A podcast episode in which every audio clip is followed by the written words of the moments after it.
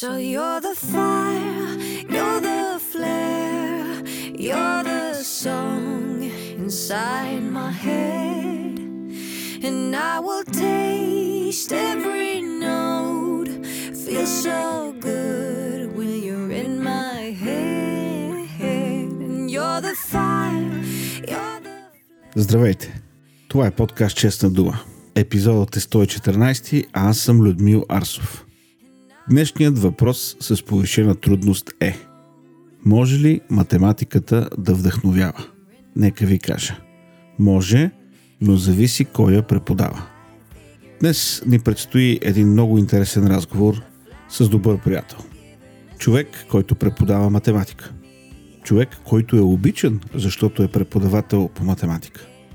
Човек, чието преподаване по математика го е завело не само в едно от най-добрите училища в България, но в далечната Африка, където чрез своите умения учи децата да знаят, да могат, да мечтаят повече. Ще засегнем различни теми. Какъв е живота в България и какъв е живота в Кения? Как трябва да се преподава на днешните деца? Еднакво умни ли са децата в България и в Африка? И много други подобни. Предстои ни един страхотен разговор, така че, приятели, не мърдайте. Продължаваме след малко. And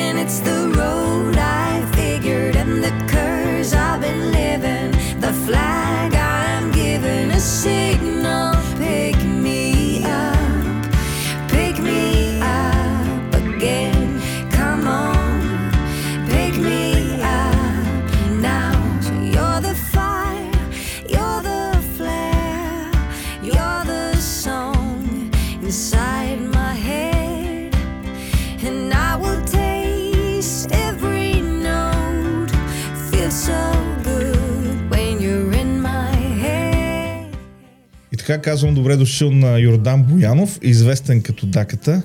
Дака, благодаря ти, че прие поканата ми да участваш в подкаста. Е, за мен е удоволствие, Люси. А, радвам се, че мога да, да бъда гост, защото съм фен на самия подкаст и аз самия лично го слушам. Е, благодаря ти, благодаря ти.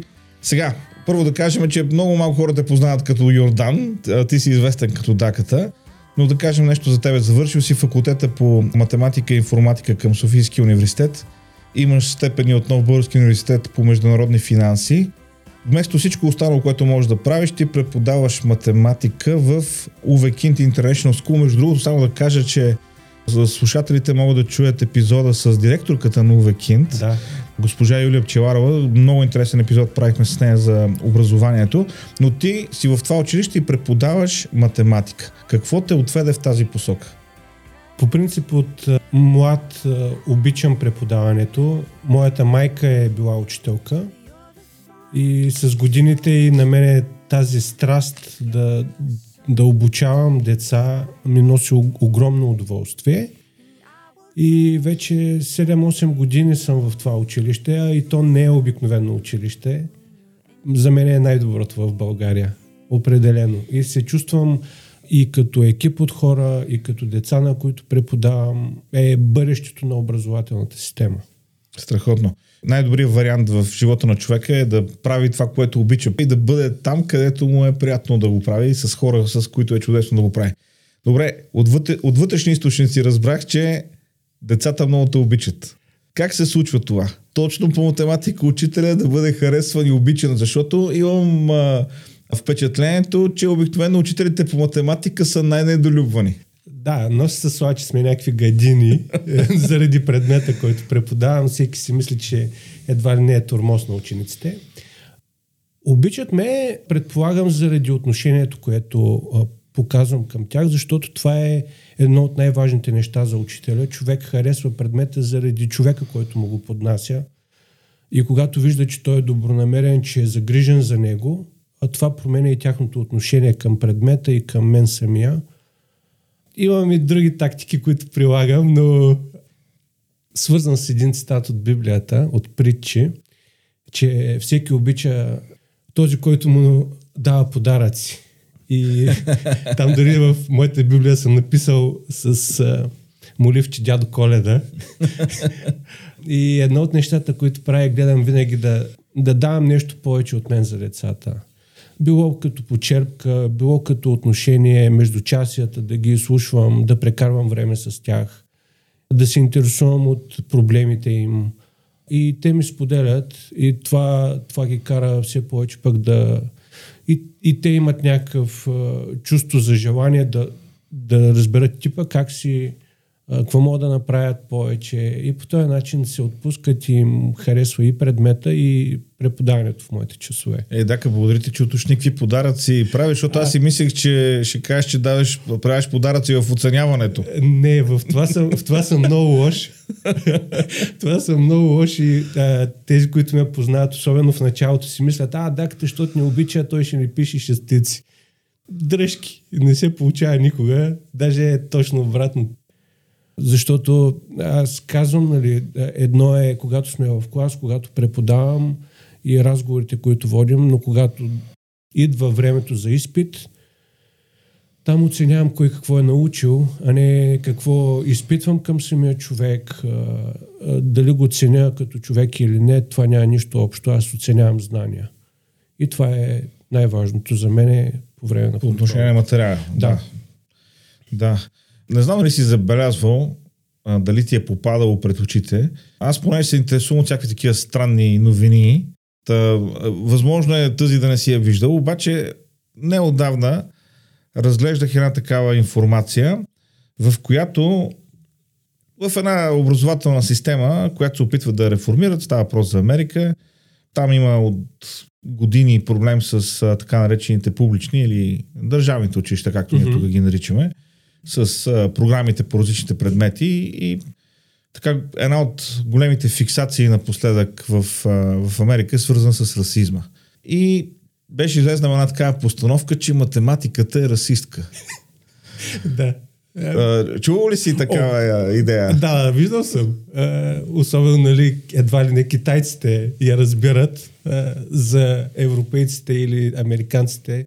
Едва ли не сме, сме тъпи и не схващаме този предмет. Чувал съм, но няма нищо, нищо вярно в нея, тъй като нали, и където съм преподавал навсякъде, няма значение континента, на каква етническа група преподавам.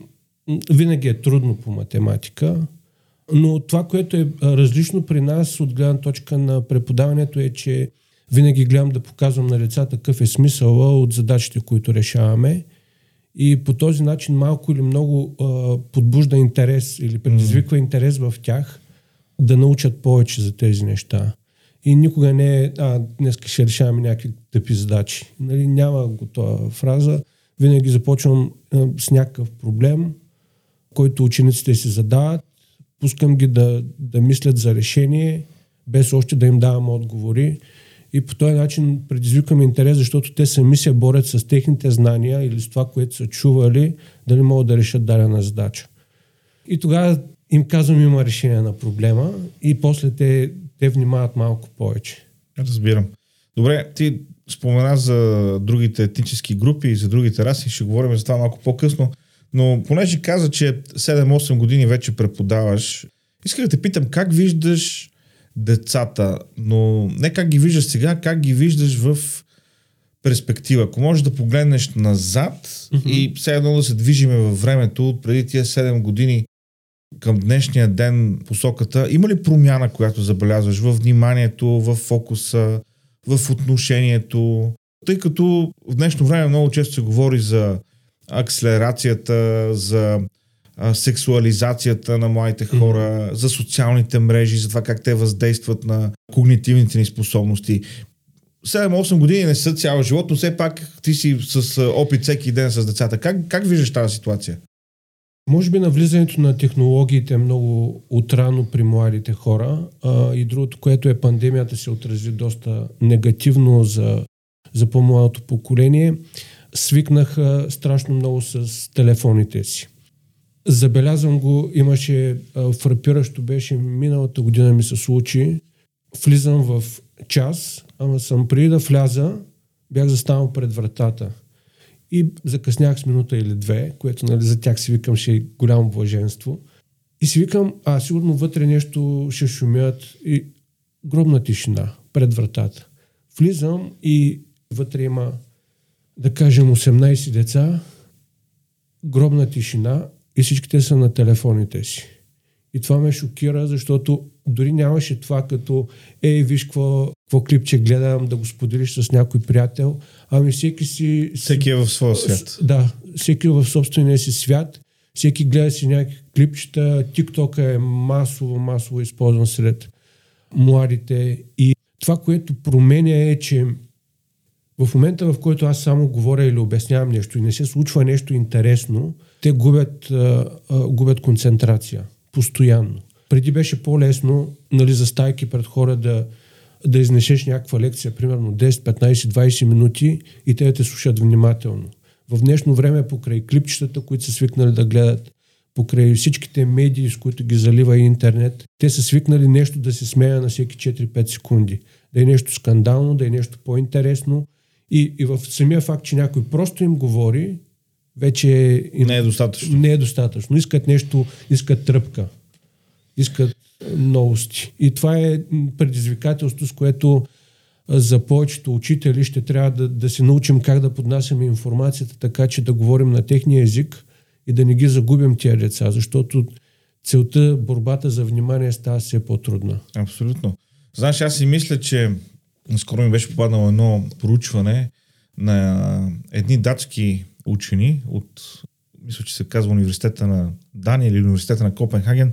Те правят едно изследване за това колко време отнема на хората или колко, колко време хората задържат вниманието си по една тема, но правят изследване в рамките на 140 години. Mm-hmm. Използват а, Google Books, сканират текстовете и съпоставят от различните години публикациите от преди 140 години, как са се развивали по теми Аха. и колко време се отделяло на една тема, като се стигне до ден днешен, вече където нали, се анализира Twitter и колко време една тема, примерно, трендва в фида на Twitter. И това, което те установяват е, че макар, че днес говорим за една огромна скорост на потока на информация, постоянна, нали, и все по-кратко време, за което една тема остава водеща, този вид забързване не е от днес или от вчера. Това се е случвало дори през края на 18-ти, началото на 19 век и нататък. Това забързване в обработване, предаването и обработването на информацията. Все пак обаче ние сме хора и имаме някъде лимит и се чуда кога ще достигнем този лимит и какво ще правим тогава. Ами това е предизвикателство за, за самата аудитория а, и за самите говорители. Нали? Ако говорим за преди 200 години, наистина за, дори за тях, те ще кажат, а преди 20 години не беше така като днес, днешното поколение едва ли не не става. А нали, ако говорим за период от преди 200 години, ние ще кажем, о, на фона на тях ние в момента сме едва ли не зле а, от това, което те са били. Но това е предизвикателство за всеки един от нас, когато а, как се адапти- адаптираме към новите технологии, към това, което аудиторията ги интересува, децата се интересуват.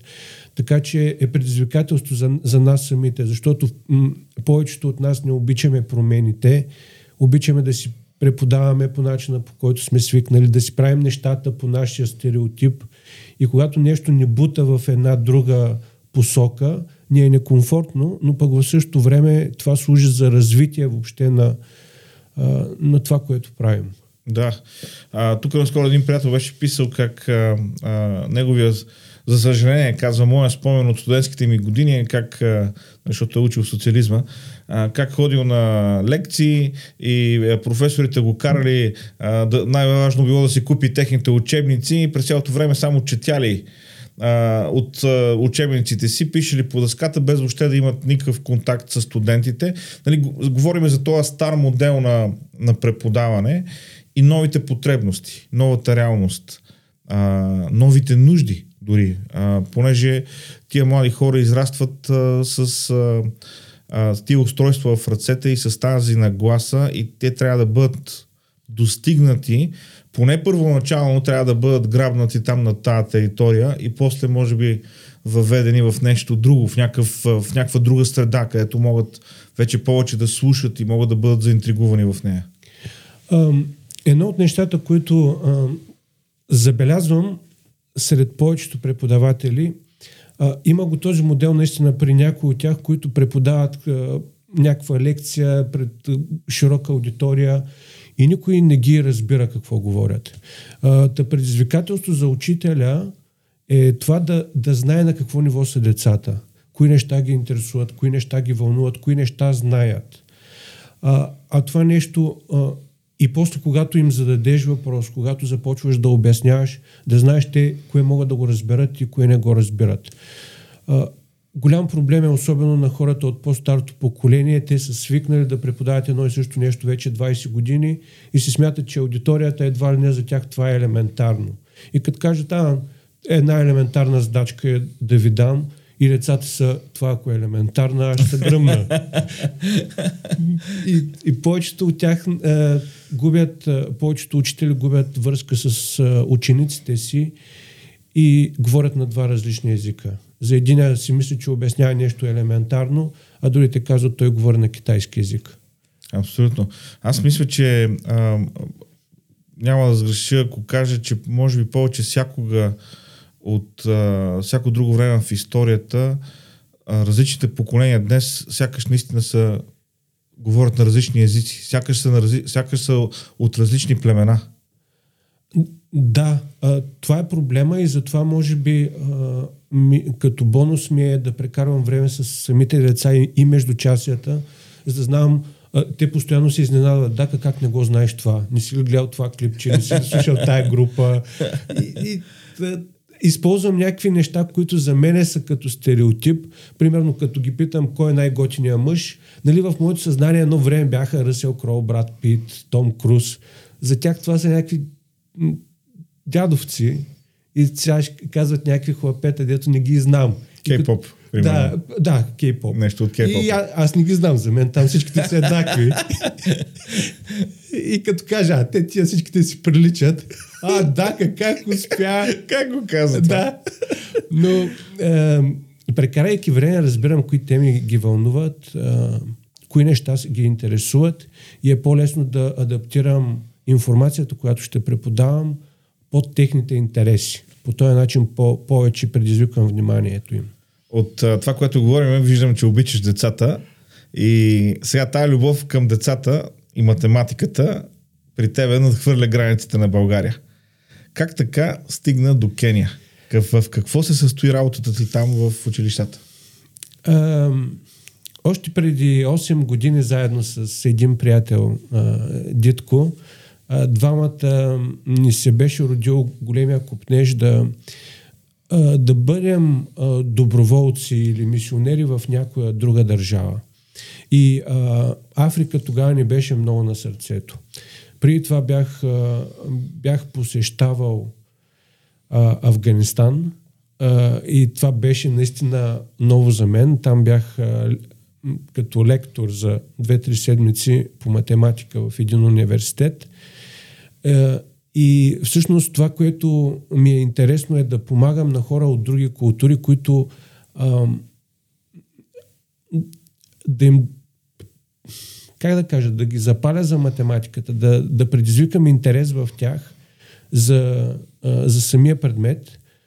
А, а когато човека от друга култура идва да ги види повечето от тях, това определено е интересно за тях.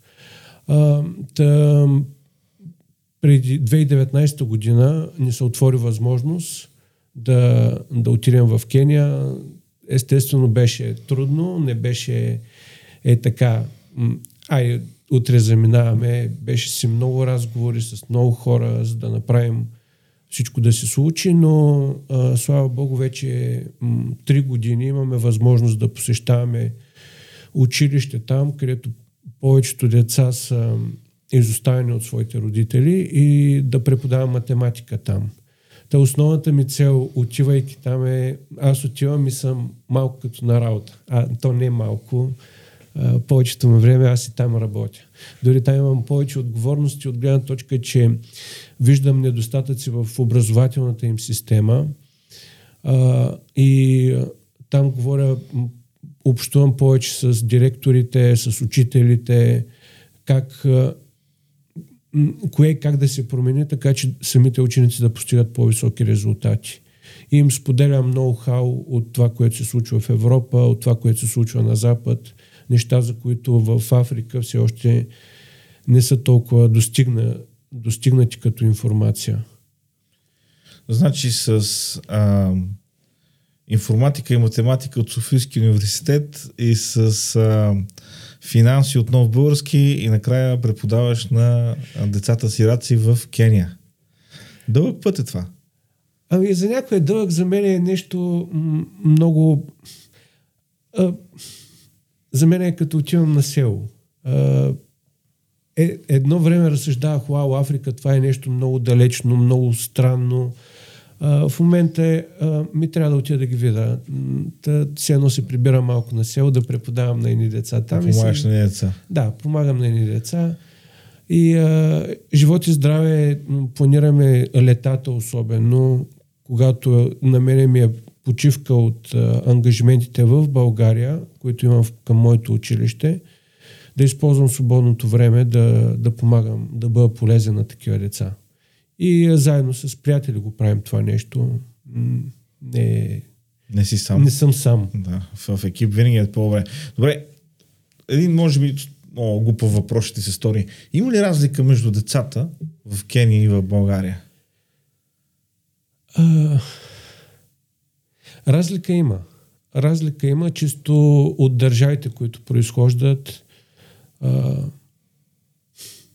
дори тези дни си говор... класен съм на 12 клас в момента и си говорих с едно момиче и тя беше много отчаяна, едва ли не а, че няма да успее да влезе в Принстън и казва това е заради скапаната ни държава или за ситуацията, в която се намираме. Аз, ако бях някъде другаде, ще да бъде много по-уредено, а сега трябва, трябва да се задоволявам само с някакви тук европейски университети. И аз си казвам, а, за децата в Африка, ако им кажа, че ще учат в Европа някой ден, това е като а, все едно им говоря за рая. А, да, получава се едно а, разминаване в а, гледната точка на самите деца. Защото когато са ти задоволени едни нужди, ти търсиш нещо по-високо от тебе. А, в а, Кения там на много по-низко ниво са всичките тези неща и нуждите им са много по- а, храна, вода, жилище, а, много по-примитивни. И съответно те не мечтаят за нещо, което ние мечтаем. Те мечтаят за нещо много по-дребно, което ние години наред сме казали, а това е елементарно. Никой... Привикнали сме с него. Привикнали сме с него. Та, от тази гледна точка има разлика, иначе чисто ментално или като ниво на образование или възможности на децата а, не са толкова различни като умствен капацитет. По-скоро нали, бита в какво семейство израстват и в каква културна среда. С какви неща. А, естествено, нашите деца са по-добре информирани, а, част от тях, и аз съм в такова училище, където много от тях, самите деца ходят в чужбина, така че виждам Тоест, разширяват мирогледа. разширява си мирогледа и има по-голям поглед върху нещата и вече наблюдайки някои по-интересни неща, те се вече се превръщат в цел за него. Докато много от тези неща в Африка никой от тях не ги е виждал, така че да мечтая за тях. Добре, това е толкова далечно за нас. А, тия дни покрай а, смъртта на кралицата, а, мисля си за всички тези държави, които по един или друг начин са свързани с империята а, Великобритания, с колоните и така нататък. А, и как в, а, през всички тия години, тъй до ден днешен, а, в Англия си е останал един такъв сантимент към а, тези далечни за нас като цяло европейците страни, но те си ги чувстват като близки. А, сега, ние не сме а, от Великобритания, тия страни са ни далечни. Може ли да ми кажеш, примерно като отидеш, какви са условията, а, каква е обстановката, а, защото нали, говориме с тебе, това е така, мечтите им са други, ама аз си мисля, че ние не, нямаме, не разбираме как живеят тия хора по същество. Ами, няколко неща, които мога да кажа за Кения, които изненадват хората. Първо, това е държава на екватора, което не е по-топло, отколкото е в България. И хората си мислят, о, там О, сигурно е винаги голяма жега. Не, напротив, там температурата на екватора е целогодишно е една и съща. А, така че, примерно, сутрин, когато стават през цялата година е около 15 градуса, а, пр- през деня по най-големите жеги стига до 30. Но не става по-топло от 30, не пада под 15 и това е през цялата година. Така че зимата, когато ми се ходи, е, едната година ми се наложи да отидем зимата, тук е сняг, отивам там и съм по тениска и за мен е топло. А, другото, което е като разлика, а, естествено заплащането и нещата, с които живеят а, населението там. Първо, това е държава, която като бивша британска колония, но, но е африканска държава, имат страшно много деца и много по почти липсват възрастните хора в населението. Да, само да кажем тук една скоро отвориме, че Африка е така наречения млад, най-младия континент с, Абсолютно. а, мисля, че над 90% под а, 25 години, ако не се лъжа. Със сигурност над 50% от населението на Кения са, са деца до Да. 18 годишна възраст. Тоест повечето са такива. А, естествено, липсата на пари е голям проблем в държавата. А, винаги ми е интересно, отивайки в някаква друга държава, да видя какъв е техният стандарт на живот. За учителите е нещо фрапантно. Ако една средна заплата, примерно в България е 1000-1500 лева, в някои по-развити градове и места стига до 2, а, за учителите там е от обърнато в левове от, от 200 лева на месец до към 5-600. А, и, но хората ще кажат, че сигурно пък нещата, които а, плащат цената за тези от първа необходимост, mm-hmm. едва ли не са по-ефтини там. Напротив, той пазара на жито в световен мащаб е една и съща цената. Тя се определя от борсата, а не от а, континента или Да, или държавата. колко пари ти е заплатата. Да, и съответно цената на, на хляб или цената на някаква напитка струва също, каквото, каквото и в България.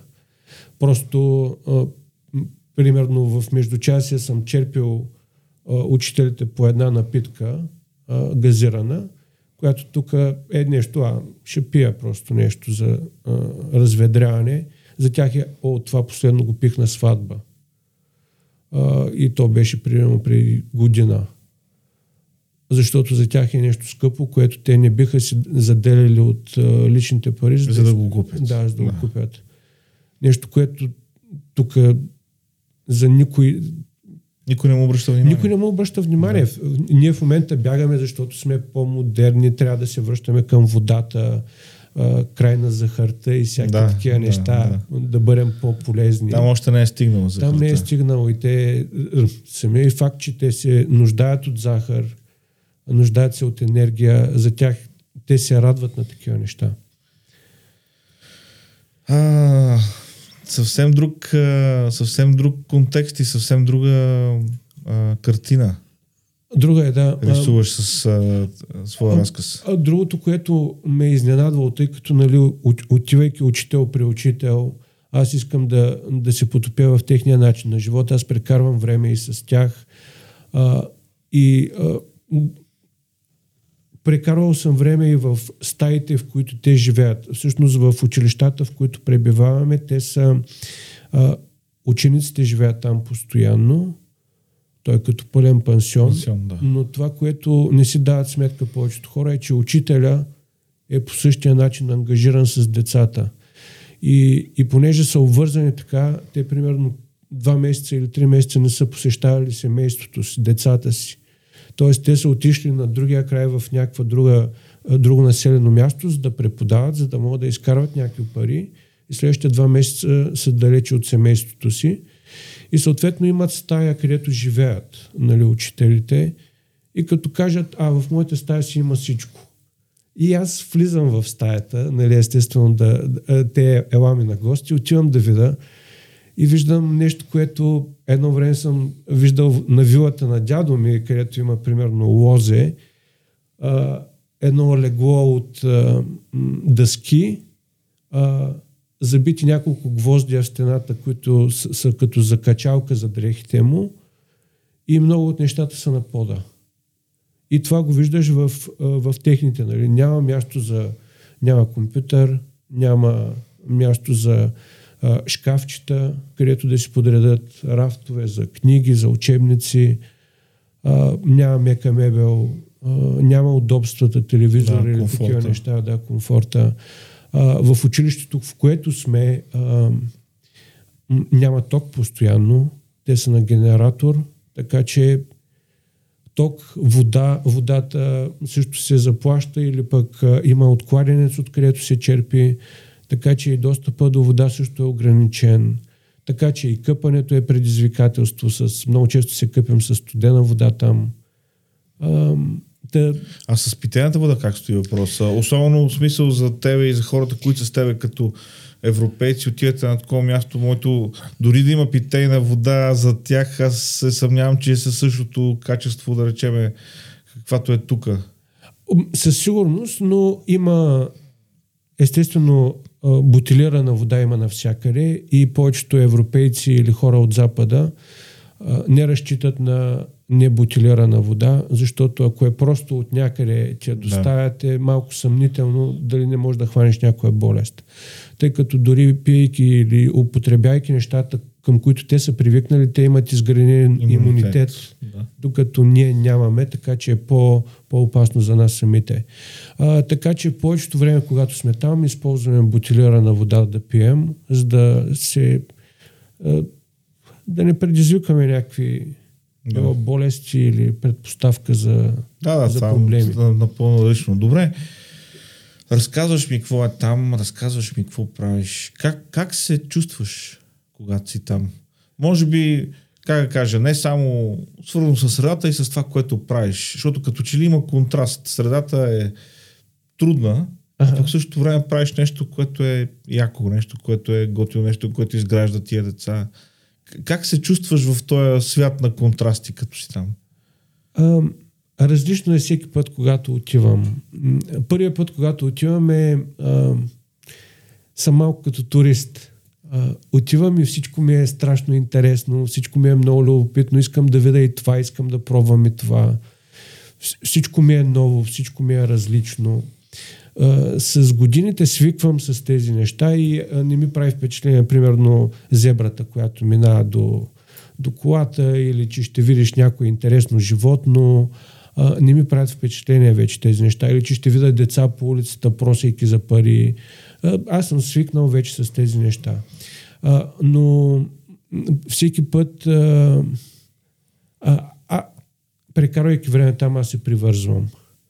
А, и малко или много има, когато съм там, а, се радвам, че мога да, да прекарвам време с тия деца. Естествено има и тип носталгия по България, особено ако прекараш по-дълго време там. А, но и, и в двете места, и тук и там се чувствам много добре. Добре, примерно, като се върнеш, Mm-hmm. веднага след като се върнеш, как се чувстваш тук? А, помня го, най-шокиращото беше, когато се върнах 2012 ходих до Афганистан а, и когато се върнах от там, много добре си го спомням, беше пролета, края на април месец, връщам се в България, всичко тук беше зелено, а, беше невероятна пролет и България ми се стори като рай. Истински рай на фона на това, което видях там. А, една тип пустиня, камениста пустиня, където няма растения, мръстията е навсякъде. Всичко беше много мизерно, много... Афганистан се говори, че е най-бедната държава в Азия и идвайки оттам в България се почувствах наистина в рая. Хм. А, има част от удобствата, които тук сме свикнали, пре- прекарвайки време в Кения, като се върна и ги усещам наново, отново имам топла вода, от, отново имам хладилник, имам лаптопа ми е до мене, навсякъде мога да си го ползвам, има интернет навсякъде. А, ня- някакси нещата, с които ние, ние ги приемаме за даденост, когато не, докато не ги загубиш за известно време, не ти правят впечатление, че, че са нещо важно за теб.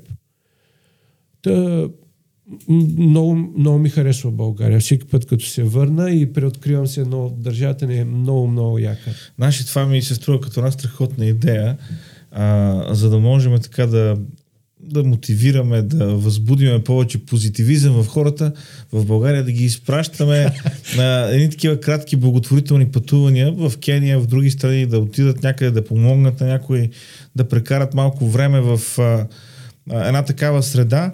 Аз го казвам на шега, но на, наистина а, такива преживявания разширяват мирогледа на човека и му показват, поставят го в контекст. Нали?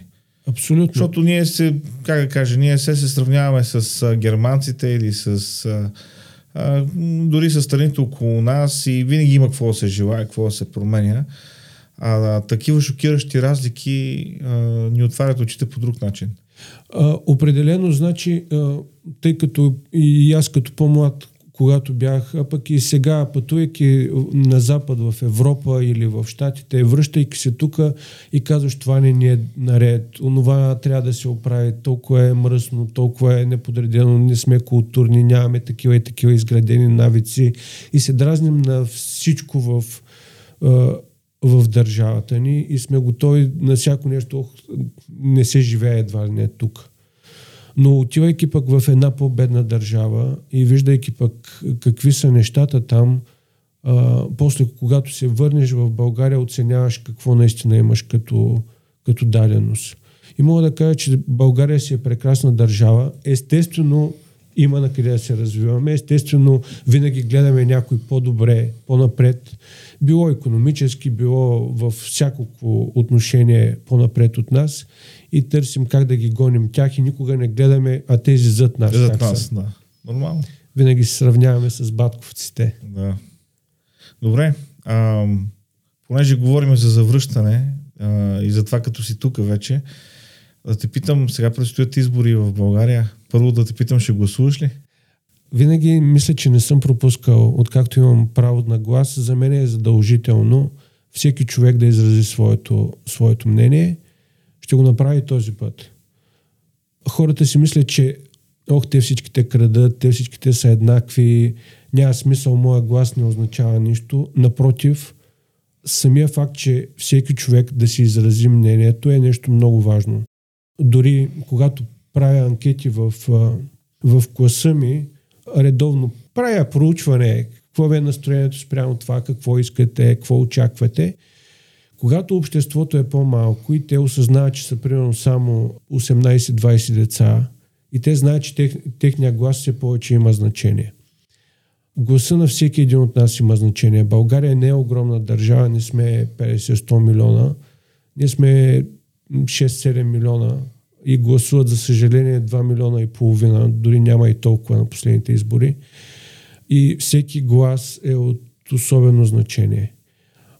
Дори да са хора, които не изразяват моите виждания, винаги ги насърчавам, изразете мнението си. Това е вашата позиция. България има нужда да я чуе.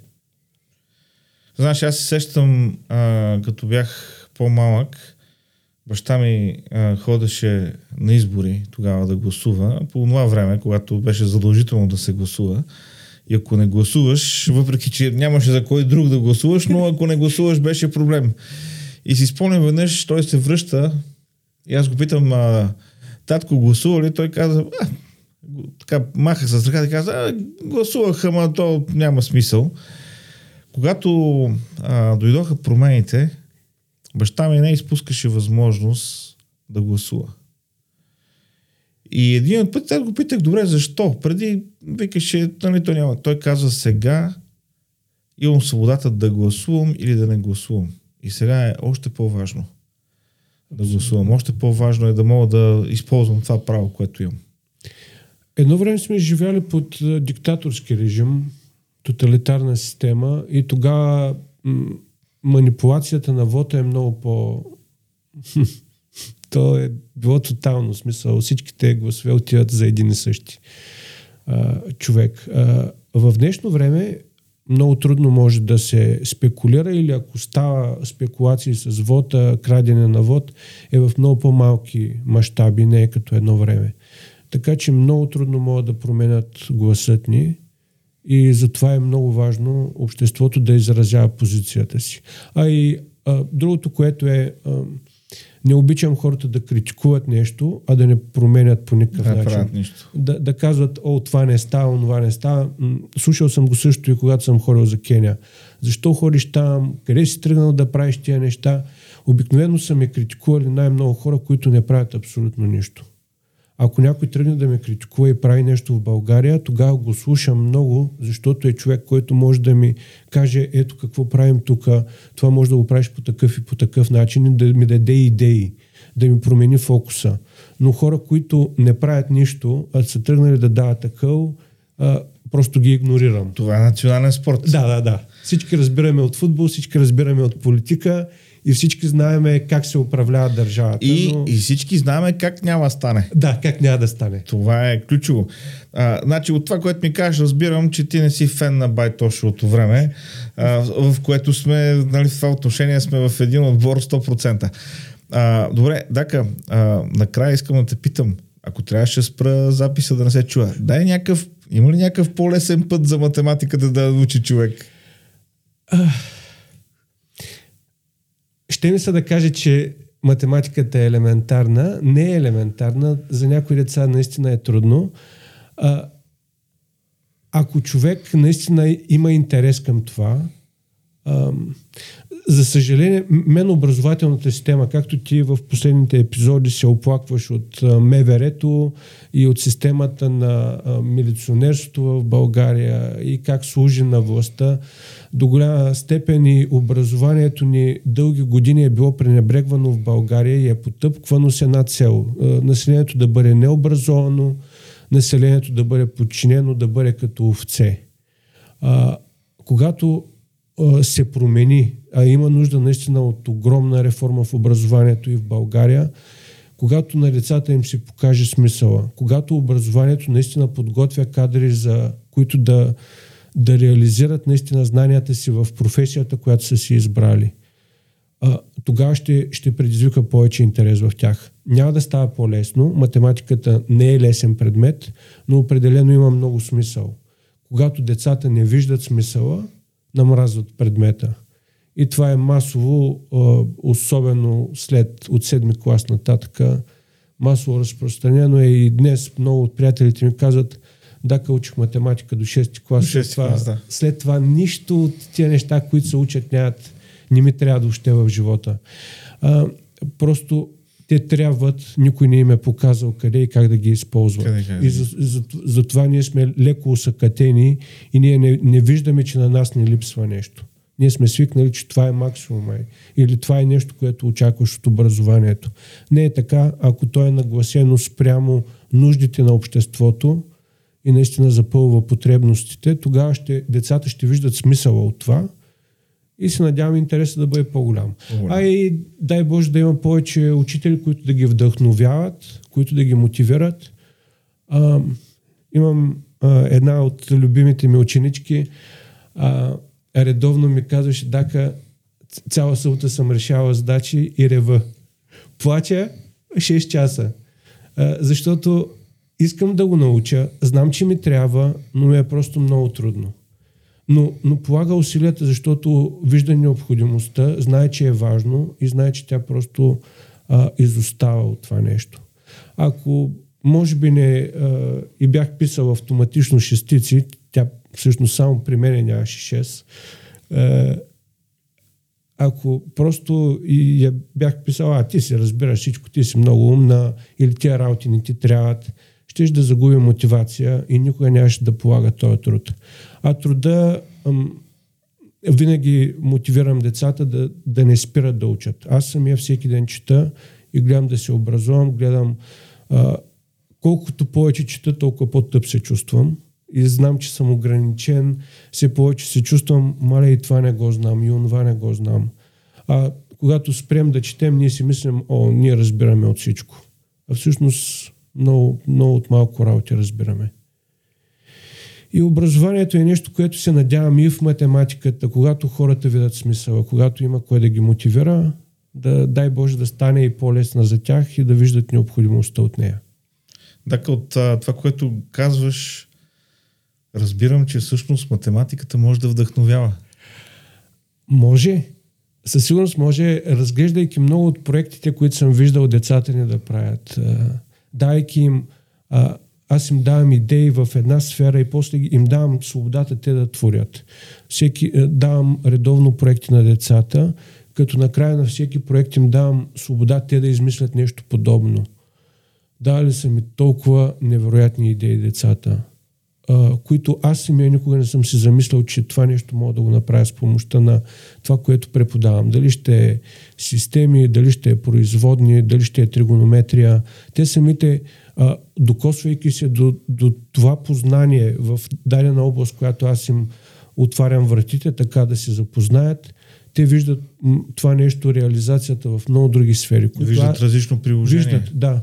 Самите те живеят в друг свят с други родители и те а, те виждат как техните семейства могат да използват това и това в а, живота им, което аз трудно мога да го видя като потребност, защото аз си живея в моя си свят.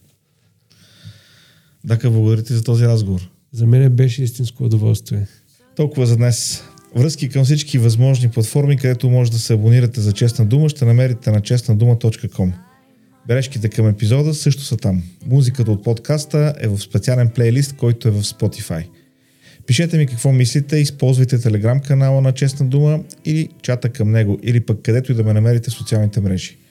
Връзка към телеграм канала има в записките и на страницата на подкаста. Там е и връзката към PayPal в случай, че решите да подкрепите това, което правя.